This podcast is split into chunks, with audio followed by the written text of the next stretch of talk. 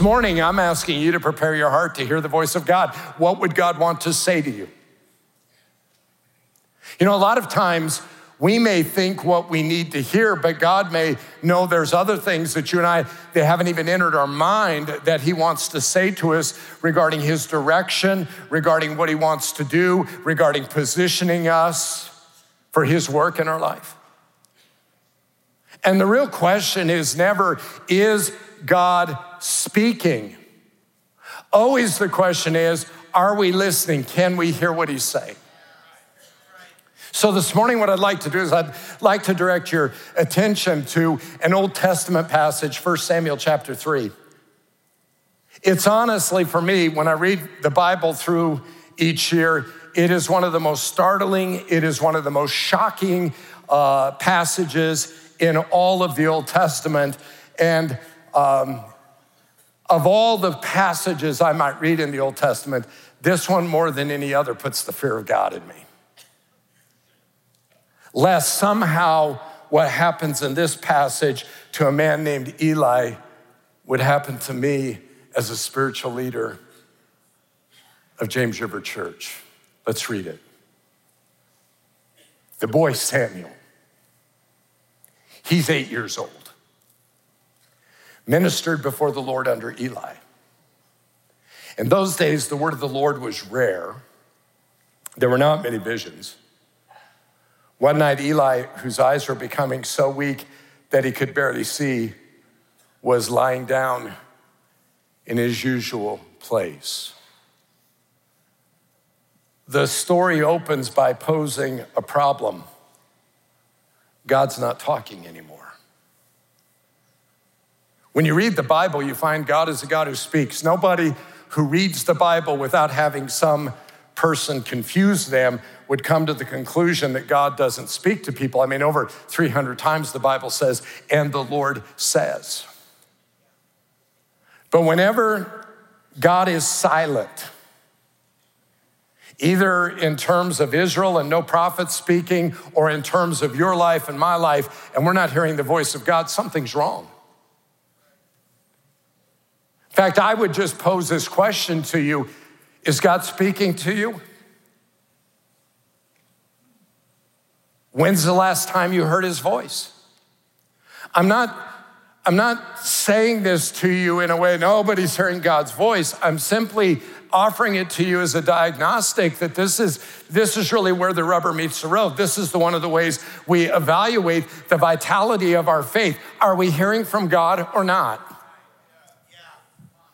When you read through scripture, whenever God is silent, it's a sign that things aren't right. For example, in 1 Samuel chapter 14, so Saul asked God, Shall I go down after the Philistines? Will you give them into Israel's hand? But God did not answer him that day. Something's wrong, Saul.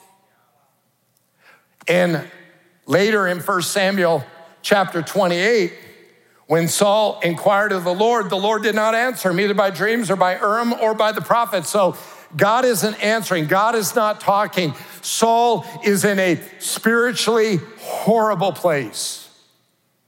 We read in the prophet Amos, the days are coming, declares the Lord, when I will send a famine through the land, not a famine or food or thirst for water, but a famine of hearing the words of the Lord. One of the worst things that can happen is to have a famine where you don't hear God's voice. And when you come to 1 Samuel chapter 3, there's a reason why there's no words from the Lord and Israel isn't hearing from God. And it was related to their leader, a priest by the name of Eli. Typically, the nation's not led by a priest, but 1 Samuel tells us that Eli led Israel for about 40 years. I want you to notice what the verse tells us about Eli. In those days, the word of the Lord was rare, there were not many visions. One night, Eli, whose eyes were becoming so weak he could barely see. Do you see the connection there? His physical condition is a illustration of his spiritual condition. He's not only losing his physical eyesight, he's losing his spiritual eyesight, which is why there's no visions, they're rare. The priest of God can't even see. Look at it in 1 Samuel chapter 3, it says, One night, Eli, whose eyes were becoming so weak he could barely see, was lying down in his usual place. This is very interesting. This is a, a detail. This is telling us something. He's, he's made some decisions in his life that determines where he rests and how he rests. I mean, the temple had places for the priest to stay. But the narrator says he's in his own place. It's an intentional juxtaposition to where you and I will see Samuel. Look at it in verse three. The lamp of God had not gone out yet. And Samuel was lying down in the temple of the Lord where the ark of God was. So, what you have is you have Eli, and he's lying in his own place, which explains why he's not hearing from God. Eli wasn't in God's presence, not in the way Samuel was. I mean, there are people who say, well, you know, I can be in God's presence anywhere I go. There is a sense where that is true, but it is also true that if you're not in the house of God and you're not in the presence of God, something will be missing in your spiritual development because spiritual growth is not a do it yourself project. You have to be in His presence. Here's Eli, he's in his own place. His proximity to the presence of God is based on personal preferences. For him, it's not about being as close to God's presence as you can get, it's more about being as close to God as is convenient. I mean, this is a warning. What drives your decision on being in the presence of God? Is it what's convenient?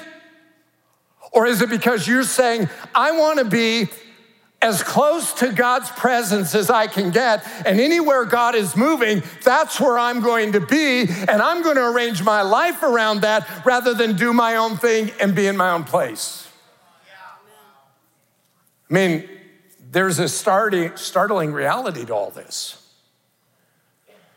Samuel, at eight years old, is what Eli used to be. Let me just give you a little lesson here.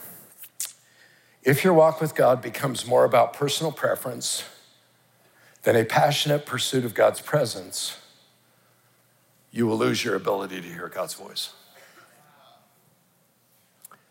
When convenience, when preference, when you become the arbiter of what's enough for God and what's appropriate for God, and your preferences become the, the dictator of what you're going to do in your service of God, and you're being in God's presence, then you're going to find God's voice getting weaker and weaker and weaker in your ear, not because He's weak, but because you become weak.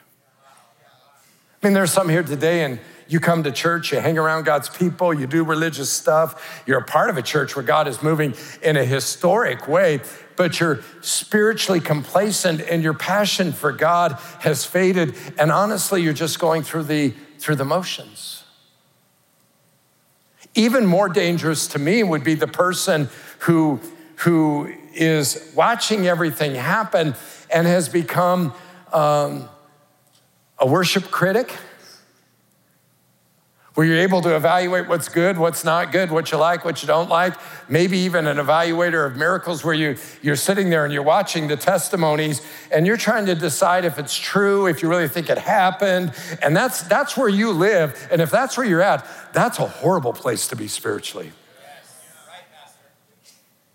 Because at some point, you got to decide. I mean, I don't make this stuff up. We don't make the tithing stories up. We don't make the healing stories up. You send them in. We read them to you. We celebrate what God is doing. But for some of you, the celebration isn't there because the passion isn't there because you've lost your first love. Here's Samuel, 1 Samuel 3 and verse 3 the lamp of God had not yet gone out, and Samuel was lying down in the temple of the Lord where the ark of God was. What he wants is he wants to get as close to the presence of God as he can possibly get. I mean, this is an eight year old. And he's saying, I want to be as close as I can get. He's lying down, most scholars believe, right outside the Holy of Holies, so that if God comes out, he'll have to step over Samuel to go anywhere. So we're not surprised to read what we read. Then the Lord called to Samuel. The closer you purpose in your heart to pursue God and get to God or get close to God, the more you're going to hear his voice. The more clearly you'll hear it, the more frequently you'll hear it, the more God will tell you things that are on his heart and his mind. Samuel answered, Here am I. And he ran to Eli and said, Here I am, you called me. But Eli said, I did not call. So here's Samuel. He thinks it's Eli calling him when God says, Samuel. He thinks it's Eli, so he runs to him and he said, Here I am, you called me. But Eli said, I didn't call. Go back and lie down. So he went and lay down. And again, the Lord called Samuel. And Samuel got up and went to Eli and said, Here I am, you called me. My son Eli said, I did not call. Go back and lie down. That sounds like some parents with toddlers, right? Now, Samuel did not yet know the Lord. You see, God can speak to people. Some of you don't yet know the Lord. You've never been born again. And maybe you confuse the fact that you hear God speaking to you, because I believe He speaks to people. That it's okay with, uh, listen, when you give your heart to Him, you will instantly know some things about the voice of God that right now you don't know. And I don't in any way discount God speaking to you. So it's a very interesting thing. The word of the Lord had not yet been revealed to him. The Lord called Samuel a third time, and Samuel got up and went to Eli and said, Here I am, you called me. Then Eli realized that the Lord was calling the boy. It's a tragic thing. He can't hear the voice of God, but he can tell everybody else how to hear the voice of God. Like the guy or the gal sitting at the bar who can lecture everybody else about theology, but they can't live it themselves. It's, it's, it's, the, it's close to the bottom. When people are coming to you for advice and asking you for spiritual insight because they knew, they know at one point that was in your life and maybe even assume it is today, and yet, truth be told, in your heart, you're not very passionate about the things of God. It's been a long time since God spoke to you, but you're still dishing out spiritual advice and counsel. The tragedy of this is massive. Then Eli realized that the Lord was calling the boy. So Eli told Samuel, Go and lie down. And if he calls you, say, Speak, Lord, for your servant is listening. So Samuel went and lay down in his place, and the Lord came and stood there, calling as at other times. Only this time it's a little different. He calls him twice. You say, Why? In the Old Testament, when you see a name twice called out by the Lord, it's always God calling them to a task. Moses, Moses at the burning bush. Abraham, Abraham on Mount Moriah. Here it's Samuel, Samuel. Then Samuel said, Speak, for your servant is listening. And the Lord said to Samuel, See, I'm about to do something in Israel that will make the ears of everyone who hears of it tingle. And now, what God is doing is He's talking to an eight year old boy and telling him his plans. What would God say to you if you'd lean in and say, God, speak because I'm listening? Speak, Lord, because I want to hear what you have to say. I read that and I'm reminded of Psalm 25 and verse 14 from the message God friendship is for God worshipers they're the ones he confides in. So here is God, and now he's going to tell Samuel things about the future of the nation of Israel. An eight year old boy. You see, God wants to speak. He wants to say things to you and I that, that we probably never, never entered hit Samuel's mind for sure. But God wants to talk. God wants to tell you things.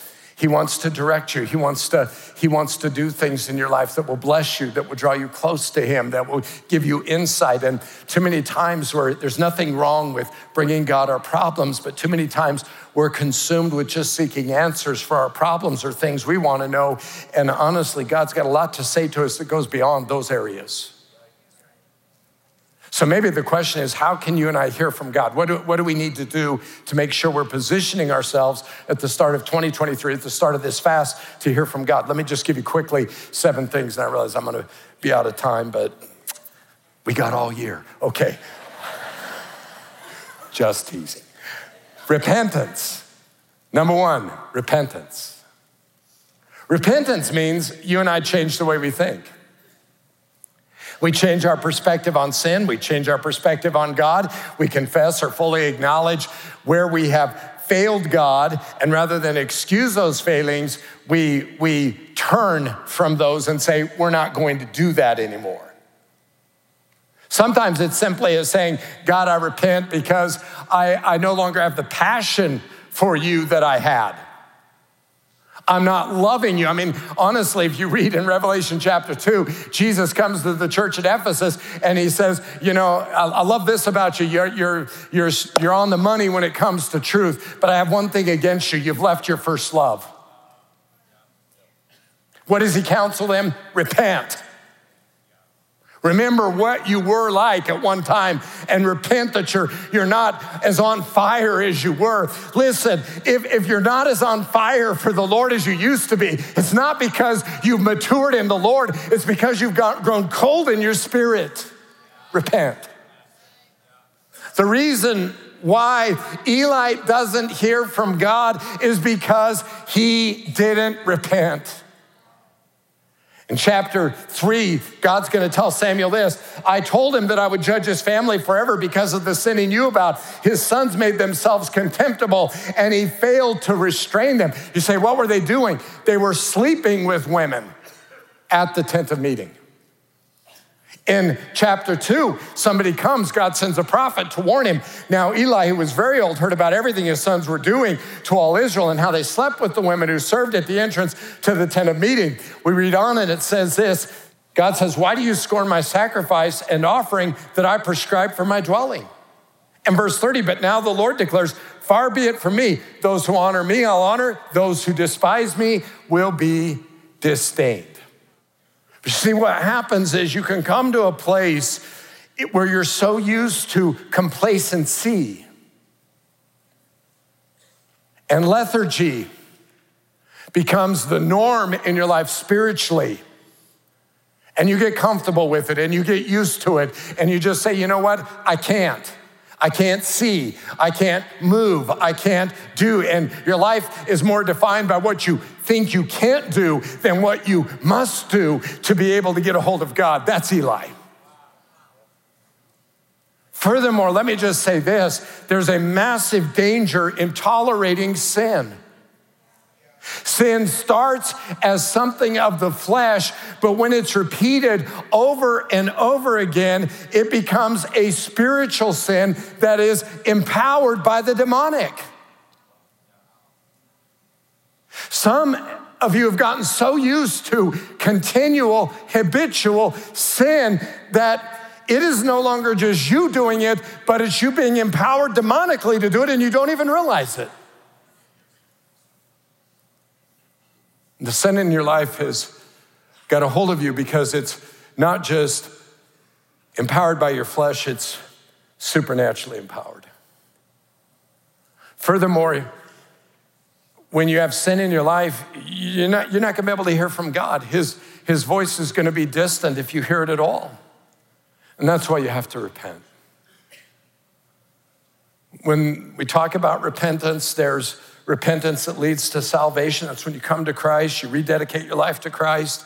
And then there's the repentance that's a part of a Christian's walk with the Lord, that is a part of our daily maintenance of our relationship with God.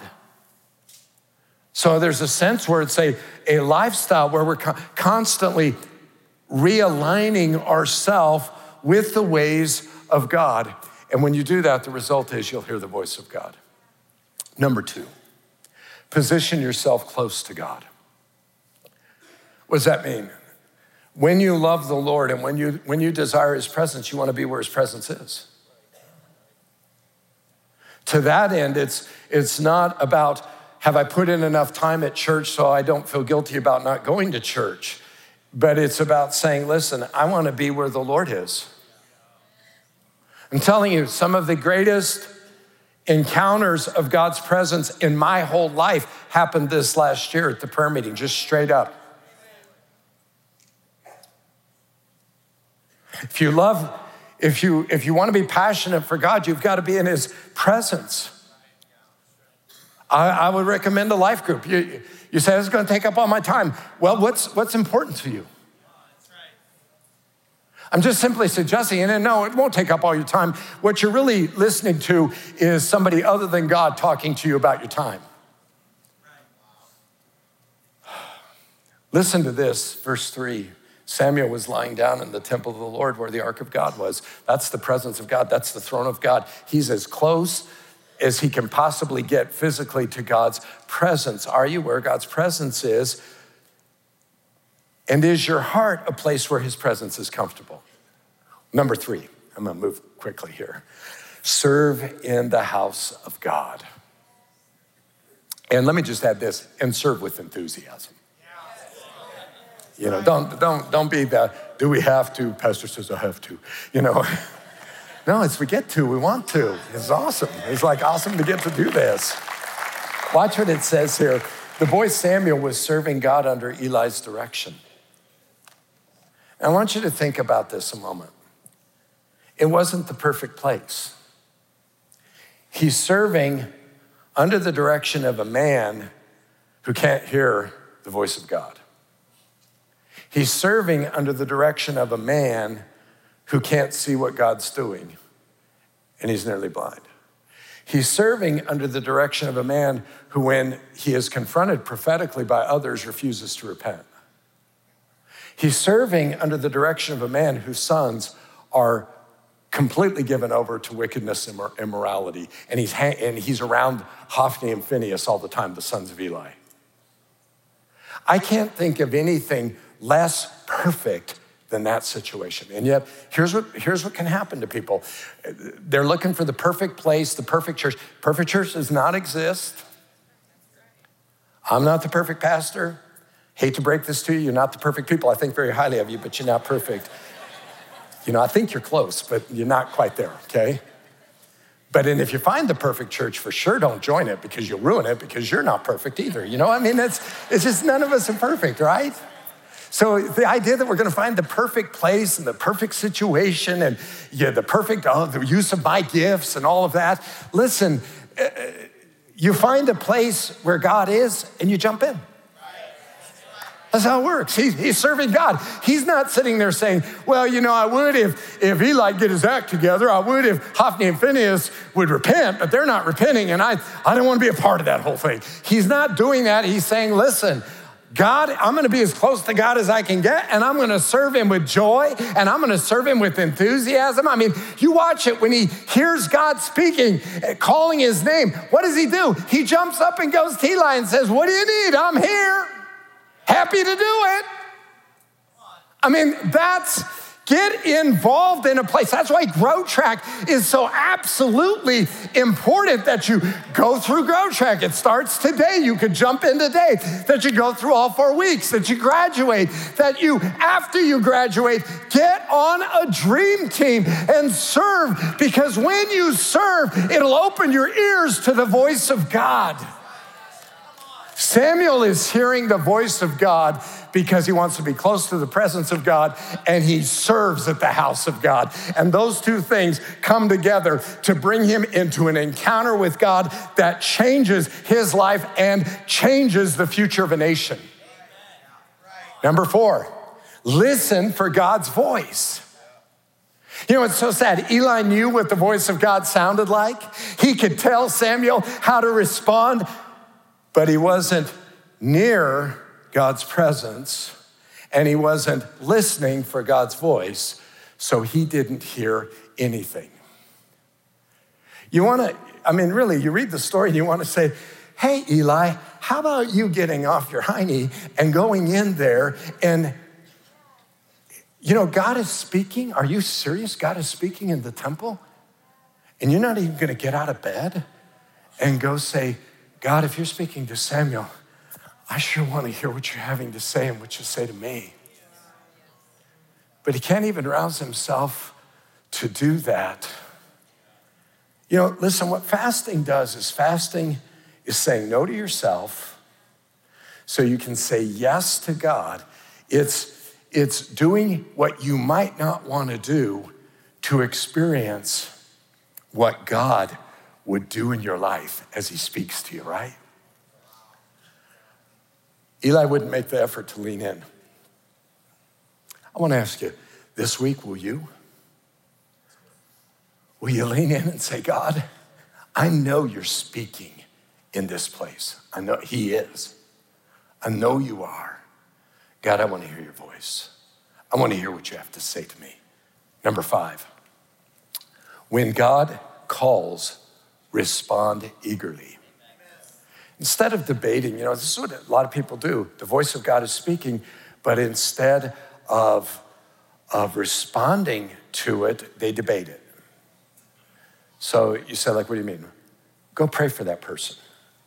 Well, I don't know, is that really God? Well, of course it is God. You think the devil's telling you to go pray for that person? I mean, come on, he's not. You know, so what's the deal? But people sit there and they're like, well, I don't know it was God. I don't know. You know, you're, you're in a restaurant, the, the server, guy or girl, you, you interact briefly with them, God touches your heart and says, I want you to bless them. Is that God? Yes, that's God. God puts somebody on your heart and, and like you dream about them and you're, you're like, it, it's real. They need prayer. You pray for them. Was that God? That's God. That was God. That wasn't the devil. Wasn't you because you'd have kept sleeping. It was God. Do you know what I'm saying? If, if, don't debate it, just do it. When he speaks, respond promptly. I mean, I love this about Samuel. We won't read it all. Then the Lord called Samuel, and Samuel answered, Here I am. And he ran to Eli and said, Here I am, you called me. There's this enthusiasm, there's this moving quickly toward whatever. I want to hear God. God, if you're speaking, I'm in, I'm on, I'm going to do it. And Samuel is, he's eager, he's ready. Number six, when God speaks, obey him. So, here is, here is Samuel, and, and God is speaking to him, and he's going to obey God. And we see an example of this later in his life in chapter 16. The Lord said to Samuel, Fill your horn with oil and be on your way. I'm sending you to Jesse of Bethlehem. I've chosen one of his sons to be king. But Samuel said, How can I go? Saul will hear about it, and kill me. And the Lord said, Take a heifer with you and say, I've come to sacrifice to the Lord. So even when God is putting Samuel in places that could be very dangerous, Samuel's like, okay, I'll go. If you want to hear the voice of God, respond instantly to his voice. Dallas Willard says this in his book, In Search of Guidance. Perhaps we don't hear the voice of God because we don't expect to hear it. Or perhaps we don't expect it because we know that we fully intend to run our lives on our own and never seriously considered anything else. In other words, what this saying is if you're like, I'll do my own thing and I don't want the voice of God interrupting me, if that's where you're at, then you will not hear God's voice. If his voice and his plan and his call on your life is an interruption to your life, you'll silence his voice in your life. He says this the voice of God would therefore be an unwelcome intrusion into our plans. Number seven, read and study God's word. I love this. It's very interesting to me. The Lord continued to appear at Shiloh. And there he revealed himself to Samuel. How? Through his word. Very interesting. The Lord has stood there and called him, and so Samuel has seen the Lord now. He's had a theophany, God appearing to him. but now, how is, how is he receiving from the Lord? Regularly, it's through the Word of God. I thank God for every single experience that is different from reading the Bible, but none of those are designed to replace the Bible or to be counted as better than the Bible. God's voice is God's voice in our life, and, and we hear his voice through his word. I mean, if you want to hear the voice of God, you want to hear the unrevealed will of God, like, what do I do here? What do I do there? And all of us have times in our life where we need the Lord to give us discernment on making decisions regarding the things of life that are part of life. But if I don't care about God's revealed will, which is His Word, He's revealed His will to us, then, then why would God give me His unrevealed will? Are you with me? Romans chapter 10 and verse 17 says this So then faith comes by hearing, and hearing by the word of God. It, what happens is, as you read the word of God, it opens your heart to the voice of God.